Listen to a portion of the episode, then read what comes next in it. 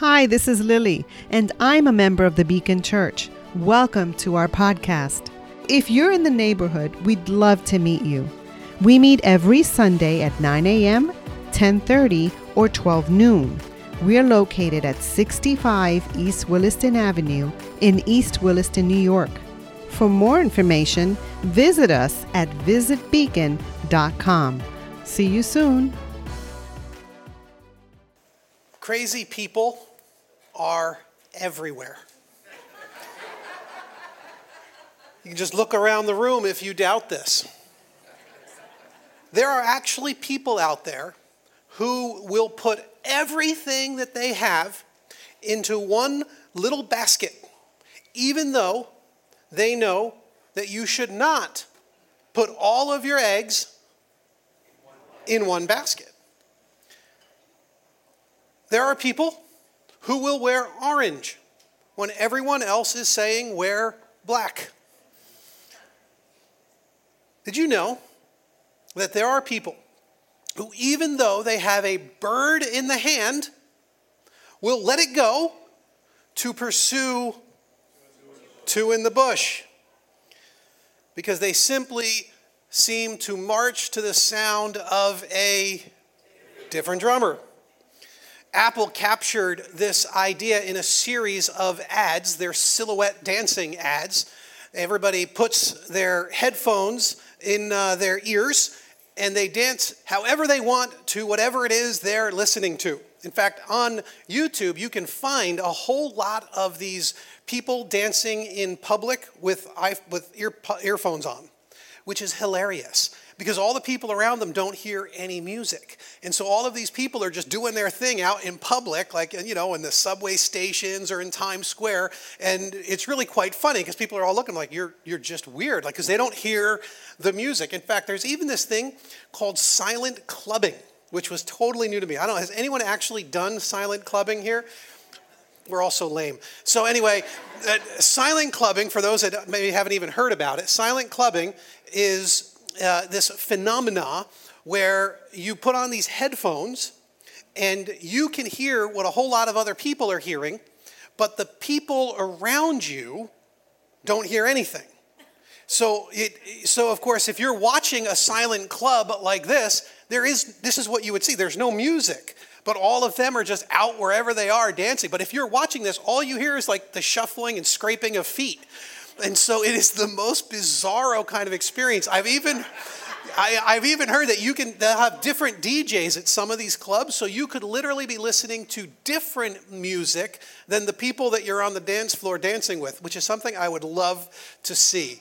You know, this guy, you know, going crazy with like 70s disco, and this guy doing like a country line dance, and they're trying to like dance together. I just want to see how all of that actually works because this, to me, it just seems like it just seems like craziness.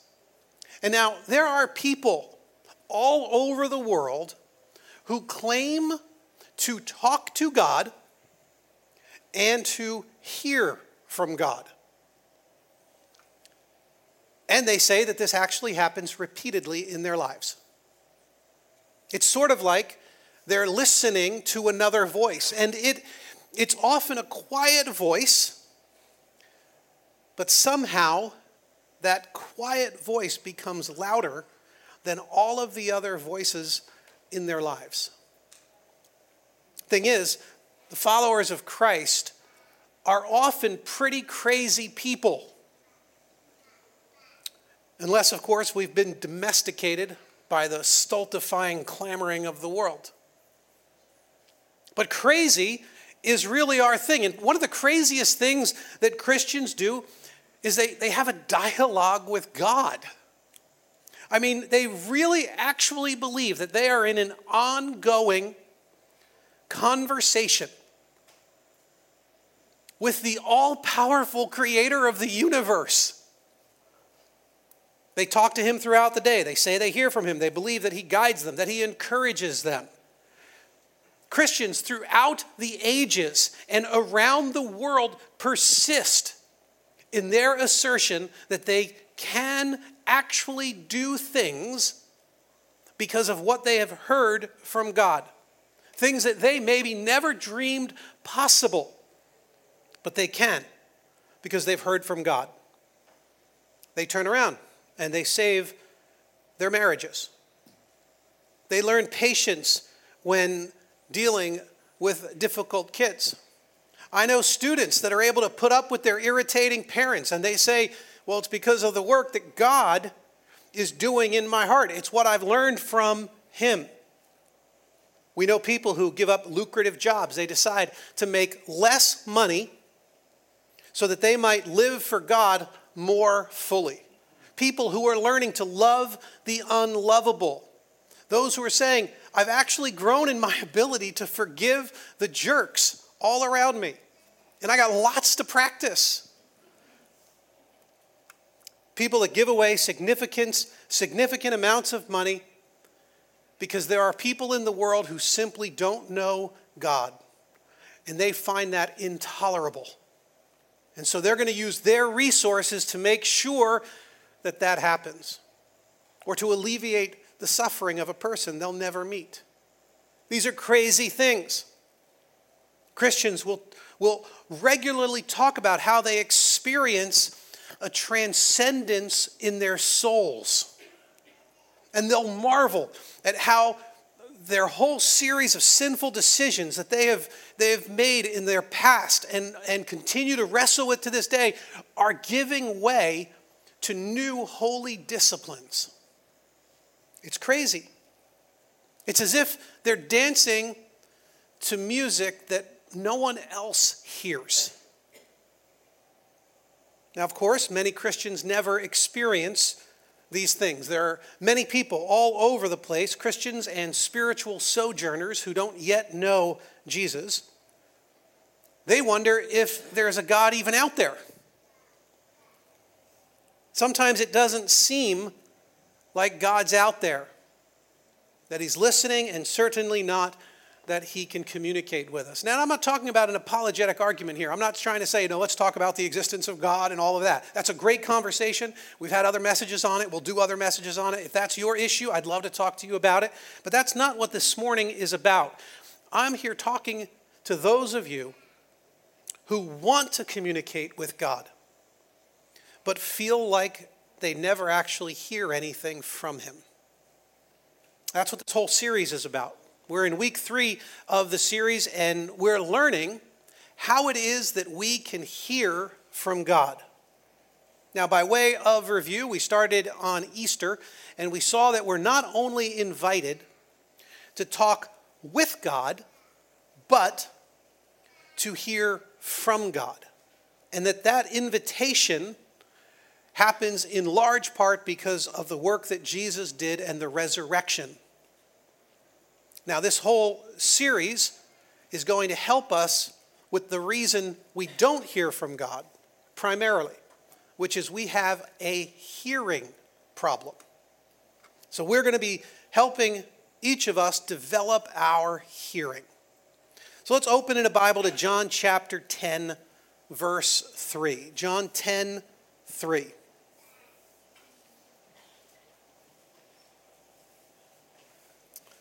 And we're going to be starting with the promise that somehow we actually get to hear from God. Jesus here is teaching, and he gets into an extended metaphor about the shepherd and his sheep. We're going to jump in and out of a few different verses. John 10, verse 3. The gatekeeper opens the gate for him, and the sheep listen to his voice. He calls his own, that's a key phrase there, he calls his own sheep by name and he leads them out. When he has brought out all his own, he goes on ahead of them, and his sheep follow him because they know his voice. But they will never follow a stranger. In fact, they'll run away from him because they do not recognize a stranger's voice. Verse 14 I am the good shepherd. I know my sheep, and my sheep know me just as the Father knows me, and I know the Father, and I lay down my life for the sheep. Over to verse 27. My sheep listen to my voice, I know them, and they follow me. So somehow we hear the voice of Jesus. So what do we what can we learn from these sheep? Jesus talks to them. Now, I don't know if this is sort of like us talking to our dogs. Like, I don't know how this whole thing works, but he's talking to the sheep, and we're talking to our dogs, and we talk in English, and they seem to understand some of what we say, and then they miss a whole lot of other. And I'm not saying that we're his pets or anything like that. I'm just saying there's some sort of comparable relationship with how we can communicate. Because the sheep, they don't know the grammar or the syntax, and they have very limited understanding of even the vocabulary. But they know his voice. So they can still actually communicate. There's something going on, even though, you know, he, he's a world away and, and different from us in so many incredible ways as the Son of God, but yet somehow this shepherd communicates with us to the, to the extent that we can know his voice. That's what it tells us. We will know his voice. Now, of course, there's going to be some translation issues that will go on in this. There's no doubt about that. But he also tells us in verse 3 that he knows our name, which I really love because it's not like Jesus is speaking to his flock, like he's just sort of yelling generically out to the whole flock and telling him to come. It's not like he doesn't know them as a sheep, he, he knows them individually. Like he sees each sheep and he's like, that's Alex the sheep. Like I don't know what you name sheep, but if you name if you name it Alex, he's like he knows that that one. That means he knows it by name. He knows it individually. There's a personal side to this relationship that the scriptures continually talk about. And he also tells us in verse 5 that we will eventually learn to discern between God's voice and the voice of the enemy which is another fascinating thing. You see, it's almost as if somehow, in the course of walking with Jesus, that one day we will hear a voice and we will say, Whoa, whoa, whoa, wait. Not a literal voice, but we will we'll, we'll be led to something and we'll be hearing something and we'll be wanting to do something and we'll go, That doesn't seem right. Something with that is wrong. And, and most Christians I know can tell you that they have had that experience. They will say, something just was wrong in my soul. Somehow they're starting to hear the voice of Jesus and being able to discern it from the voice of the enemy. And then he tells us the sheep will actually follow the shepherd wherever he leads, which is really good news because we know where the shepherd leads us. Think of Psalm 23 or other places. He, the, he's leading us into safety and into relationship. He lets us know where the good food is. He brings us to the place of rest. He gets us through the dark valley. And he does this by graciously, gently leading us in love as a shepherd would lead his flock. Now, listen, no doubt, every once in a while, there is going to be some sort of miscommunication there will be some sheep that misses the point, especially when they're younger. You can imagine a lamb. He's not going to be born. You're going to have a little baby. He's not going to know the protocol. He's not going to know that. He's going to learn it from the other sheep. He's going to learn it over his interactions with the shepherd. It'll take some time, but it will happen. That's the promise that Jesus makes to us in this extended metaphor. And all of this kind of relationship is made possible because Jesus gave his life for us. He even mentions that. He says, I lay down my life for the sheep. I'm going to actually be willing to die for them. And the Bible tells us in so many other ways and places that we actually ought not to be able to approach God. That he is an, an awesome and holy and powerful God, and we are a broken and rebellious and sinful people. And that if the two were ever to meet, God's wrath would lash out against us and destroy us. Which, interestingly, most all of the world religions seem to know instinctively. Even most people I meet sort of know this instinctively. many of the, uh, of the faiths in the world, many religions, in even in tribal areas, speak about appeasing the gods. See, they know that there's something wrong in our relationship with God, and almost all people over the face of the planet for all of time have known that something is wrong in our relationship with God. They talk about how many of our faiths in the world are, are fear based or guilt based. Of course they are, because in our soul we know something is wrong. And so we create these structures and these systems that tell us that we actually can't approach this God. We can't draw near to him because he's actually dangerous to us because of his incredible holiness and purity. It's also why we keep God at a distance, why some faiths say, no, no, there is no personal God. We don't want a personal God that you can get angry. We want an impersonal God who's sort of a spirit force. We want to be spiritual, but we don't want a relationship because if, we, if we're spiritual, then we're not held accountable. And so we try to create a new type of thinking about God that robs us of the personal relationship because we want it, we want to be able to draw near to Him, but we fear it because we know we're not worthy. And Jesus comes on the scene and he says, But that's actually why I died for your sins, so that the wrath of God was exhausted in me, so that we no longer have to fear and that we can actually now come with boldness and confidence. He even tells us this in Hebrews chapter 10. The scriptures tell us, Therefore, brothers and sisters, since we have confidence to enter the most holy place by the blood of Jesus, that's the sacrifice of Christ by a new and living way opened up for us through the curtain that is his body. And since we have a great priest over the house of God, let us draw near to God with sincere with a sincere heart and with the full assurance that faith brings, having our hearts sprinkled to cleanse us from a guilty conscience, and having our bodies washed with pure water. We no longer have to fear entering the presence of God because of the work that Jesus did on the cross. And this is incredibly good news because now we get to hear the voice of Jesus. We get to draw near to God and we can expect to hear from God. Now, before looking at ways that God that we can actually hear from God and be with God and how God actually communicates with us. Before looking at that, we want to look at how God rarely communicates with us. This is from a great writer, brilliant writer named Dallas Willard. Uh, I gleaned some of these ideas, but these are misunderstandings about how God communicates. All right, so keep in mind this section, not what I'm promoting. All right, message a minute message a minute. Sometimes you will meet people and they will act like God is constantly talking to them.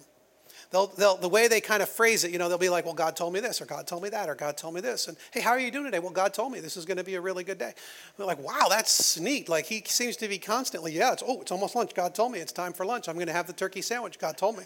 And so they like they kind of do this thing where they make it sound like, when you're listening to them, you're like, wow, these people are like either really super spiritual, and they usually kind of want you to feel that. Like it's sort of the reason they're telling you all the reason that, you know, the, the ways that God is talking to them, because they're kind of developing this mystique that they're really super spiritual and really connected. Here's the thing whenever I hear this kind of thing that like God's like constantly telling them something, I'm like, wow, you know, that's weird because that's how I treat a toddler. You see, if God were actually communicating like that to you, He would be working against your maturity. Because that's not how we would that's not how we would raise our kids. Could you imagine when uh, you have a little toddler and you're like, hey, listen, don't do that, don't touch that. Here, watch out for that. Be careful about that. Step on that. Get off. Get out of the road. Please come back on the sidewalk. Put your helmet on. This is the you're going to be constantly doing that with a toddler. When they grow up, you imagine doing that when they're 19. Some are like, yeah, actually, I still do that. You're not supposed to be. You're supposed to be letting them go growing up. No more helicopter parenting. We're supposed to actually be letting them come into full maturity. And that means that we actually need to step back and allow them to continue to develop as individuals. And that's what God is looking for. He is creating these incredible well thought out, mature, well grounded individuals who will love Him through an act of their own will and desire. He doesn't want people that he's going to have to lead like a little programmed robot. You know, people have this sort of an idea, but I really think it's mostly in our own minds, and we're just attributing the thoughts that happen to be popping into our head to God. So I, I'm very skeptical. Another misunderstanding is that it's all in the Bible. Now, Trevor spoke last week about the importance of the Bible, and I want to reiterate that because there is simply no better way to learn about God and hear from God than the Bible. But we really do have to expect that it's not going to be flipping through the Bible and getting the exact decision that we need to make for this particular circumstance. What we're really talking about is learning the principles of the Bible and using them to make our decisions rather than expecting direct guidance about specific decisions. Now, you read the, some of the great saints from the church, and you'll always find some story, right? There will always be some story about a guy who, you know, the Bible opened up and he heard one thing and it like changed the whole trajectory of his life. And, and this does, it does happen, okay? That uh, like, you know, a specific decision could be made. I actually have my own experience with this. So it was uh, right after I graduated uh, my undergraduate from business school. And I had some money, and I said, you know, I want to be just ridiculously wealthy. And so, what I'm going to do is, I'm going to take my little money, I'm going to invest it, but I don't know where to invest it. I said, God, where do I invest it? So, I decided to just flip through the Bible, and, you know, I just closed my eyes and I just dropped my finger down on the word oil. So, I did. I invested all that money in oil and immediately oil prices just started skyrocketing. It was incredible. Oil futures were going crazy. And I said, This was incredible. So I took all of my incredible wealth now that I had and I invested all of those piles and piles of money. I said, I want to reinvest it, but I don't want to, I don't know what to do. And I, I have to, I need God's guidance here. And so, you know, I flipped through the Bible, I let the wind blow a couple pages back, and I closed my eyes, I dropped my finger on the word gold. So I took all that oil money, I invested it in gold. It was incredible. Gold prices immediately started skyrocketing right after I invested. This was really fascinating stuff for me. I I said, you know, what, just one more time because then I could be so fabulously wealthy. I'll never have to worry about money ever again in my whole life. I took all of those giant bags of money and I said, God, one more time. And I just flipped the pages and I flipped the page and the wind blew and all this. I shook the Bible. I closed my eyes. Chapter 11. And that was it. All the wealth, it was gone. True story. I think this is really a Christianized form of superstition. And I think it needs to be treated with extreme skepticism by maturing followers of Jesus. Listen, Jesus, God can do anything He wants to communicate with us, and He will even condescend to giving us actual decisions uh, in, the, in these kinds of ways. I'm just saying that way, way, way more often, like every day, it's the principles of the Bible that will guide us. That's how I'm led every day. I make decisions based on what I've learned through how God has interacted with his people throughout history. And I do think that God speaks to me through his word. And I think it happens every day. Must be God's will. That is a third misunderstanding. And this is kind of the idea that whatever happens was clearly what God wanted to happen. And it's phrased in a whole lot of different ways, and it's often even kind of subtle, and it feels really spiritual because it's sort of a let go and let God sort of an attitude. And so it, it can be very appealing. But whatever happens is happening to me and around me because it's, it's God's will. And I just think that is it's simply not true.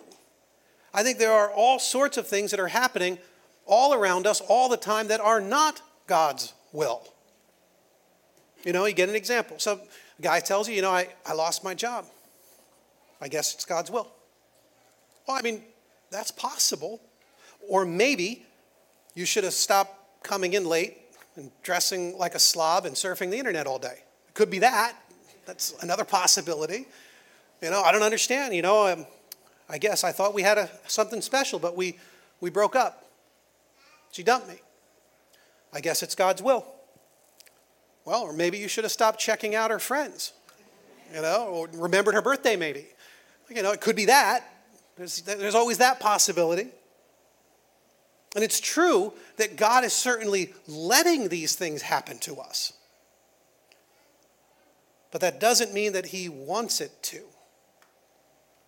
Just because something happens to us, it doesn't even mean that we're getting the right message out of it. Something might happen to you, and you might be like, Well, I guess this is what God's going to have to do, and this is what He's teaching me. It's like, Well, make sure you even know what He's teaching you because there's a whole lot of other lessons that could be coming out of this, but you're so locked in on the way that you expect or you needed it to go. Takes discernment. Know, when people say this, they have this sort of an idea. It makes me very, very nervous because we just seem to put everything on God and we shift all blame, all responsibility to Him. We want to own none of it. Now, those are some of the ways that God doesn't communicate with us. So, how does God communicate? And I think one of the most overlooked ways is through our own desires. God communicates, of course, in many, many different ways. But take a look at Psalm 37. He says, Trust in the Lord and do good, dwell in the land and enjoy safe pasture. Take delight in the Lord, and he will give you the desires of your heart. Commit your way to the Lord. And this idea that you can take delight in God and that you will get the desires of your heart is a governing principle in many of these kinds of decisions that we can make because God uses our desires to lead us. Now, when I was growing up, I was raised Catholic, and then I spent a whole lot of years in kind of a strict Pentecostal background. And no one, I can't remember anyone actually saying this, but somewhere along the way, I got the idea that if I was enjoying something, it was probably wrong. I don't know if you've experienced this in, in the way that you were raised in your spiritual upbringing, but if I desired something, it was probably lust. And if you wanted something, it was probably covetousness. You know, in short, if you take pleasure in it, it's probably sin. And this just simply isn't a biblical idea. God wants to give us the desires of our hearts. And somehow all of the good, God honoring delights became suspect. And we used to feel like if God called you, you know, into doing something that it had to hurt. It was gonna, it was gonna be miserable and it was gonna be suffering. But what if that's not the case? This is a famous TED uh, Talk video uh, that some of you may have seen. Uh, it's really prompted by a conversation I had with a wonderful woman who may, most people have never heard of. She's called Gillian Lynne. Have you heard of her? Some have. She's a choreographer, and everybody knows her work. She did Cats and Phantom of the Opera. She's wonderful. I used to be on the board of the Royal Ballet in England, as you can see. And uh, anyway, Jill and I had lunch one day. I said, How'd you get to be a dancer? And she said it was interesting. When she was at school, she was really hopeless. And the school in the 30s wrote to her parents and said, We think Gillian has a learning disorder. You couldn't concentrate, she was fidgeting. I think now they'd say she had ADHD. Wouldn't you? But this was the 1930s, and ADHD hadn't been invented, you know, at this point, so it wasn't an available condition. You know, people, people, people weren't aware they could have that. Anyway, she sent, went to see this, um, this specialist. So this oak panelled room, and, and, she was there with, uh, with her mother, and she was led and sat on this uh, chair at the end, and she sat on her hands for 20 minutes while this man talked to her mother about all the problems Gillian was having at school. And at the end of it, um, because she was disturbing people, her homework was always late and so on, little kid of eight. In the end, uh, the, uh, the doctor went and sat next to Gillian and said, Gillian, I've listened to all these things that your mother's told me. I need to speak to her privately. So she said, he, he said, wait here, we'll be back. We won't be very long. And, and, uh, and they went and left her. But as they went out of the room, he turned on the radio that was sitting on his desk. And when they got out of the room, he said to her mother, just stand and watch her. And um, the minute they left the room, she said she was on her feet, moving to the music. And they watched for a few minutes, and he turned to her mother and he said, You know, Mrs. Lynne, Gillian isn't sick, she's a dancer. Take her to a dance school. I said, What happened? He said, She did.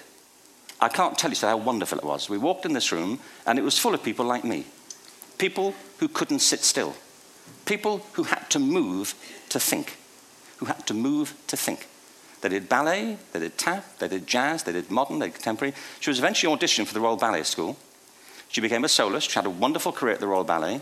She eventually graduated from the Royal Ballet School, found, found her own company, the Gillian Dance Company, met Andrew Lloyd Webber. She's been responsible for some of the most successful musical theatre productions in history. She's given pleasure to millions, and she's a multimillionaire. Somebody else might have put on medication and told her to calm down. See, you are unique in the world. You're unique. And God gave you desires and He made you a certain way, and you have passions that matter. And God may very well be leading and guiding you through your desires. And we don't have to fear that. We don't have to run away from that. We can actually follow our dreams. We can follow our deepest longings. We can resist the pressure to be normal. And we can be just a little crazy in this world because your desires can lead you or they can mislead you. And this is where it really becomes important for us because we have to develop the discernment that is only going to be found in a relationship with God. Our desires can be purified, and that is so important. They need to be purified, and they'll be purified through a relationship with God. They'll be purified through a community of faith, a spiritual family. They'll be purified by the principles that are found in the Bible. And you can let your desires be transformed by Jesus. And you can imagine how spectacular this will be. You know, how is it that God can give you the desires of your heart? Well, if your desires are twisted, if they're turned in on themselves, then He can't give you the desires of your heart. He would be giving you something that would destroy your soul. So, how is it that God can give you the desires of your heart? Well, he can give it to you when you continue to walk with Him, and He purifies those desires so that your longings and your desires become exactly God's best plan for you. And those desires can now then be increasingly trusted as God's plan for you. And this is an incredible gift because we now get to enter into the beauty and the, the uniqueness and the passion that God desires us to have in Him and in this world. I'm going to ask the band to come up and I'm going to pray as they get ready to lead us in a song and bring us to the Lord's table. I'm going to ask uh, that you would just join me in a word of prayer as we ask that God would do uh, this and so much more in our lives. Could you stand as we pray?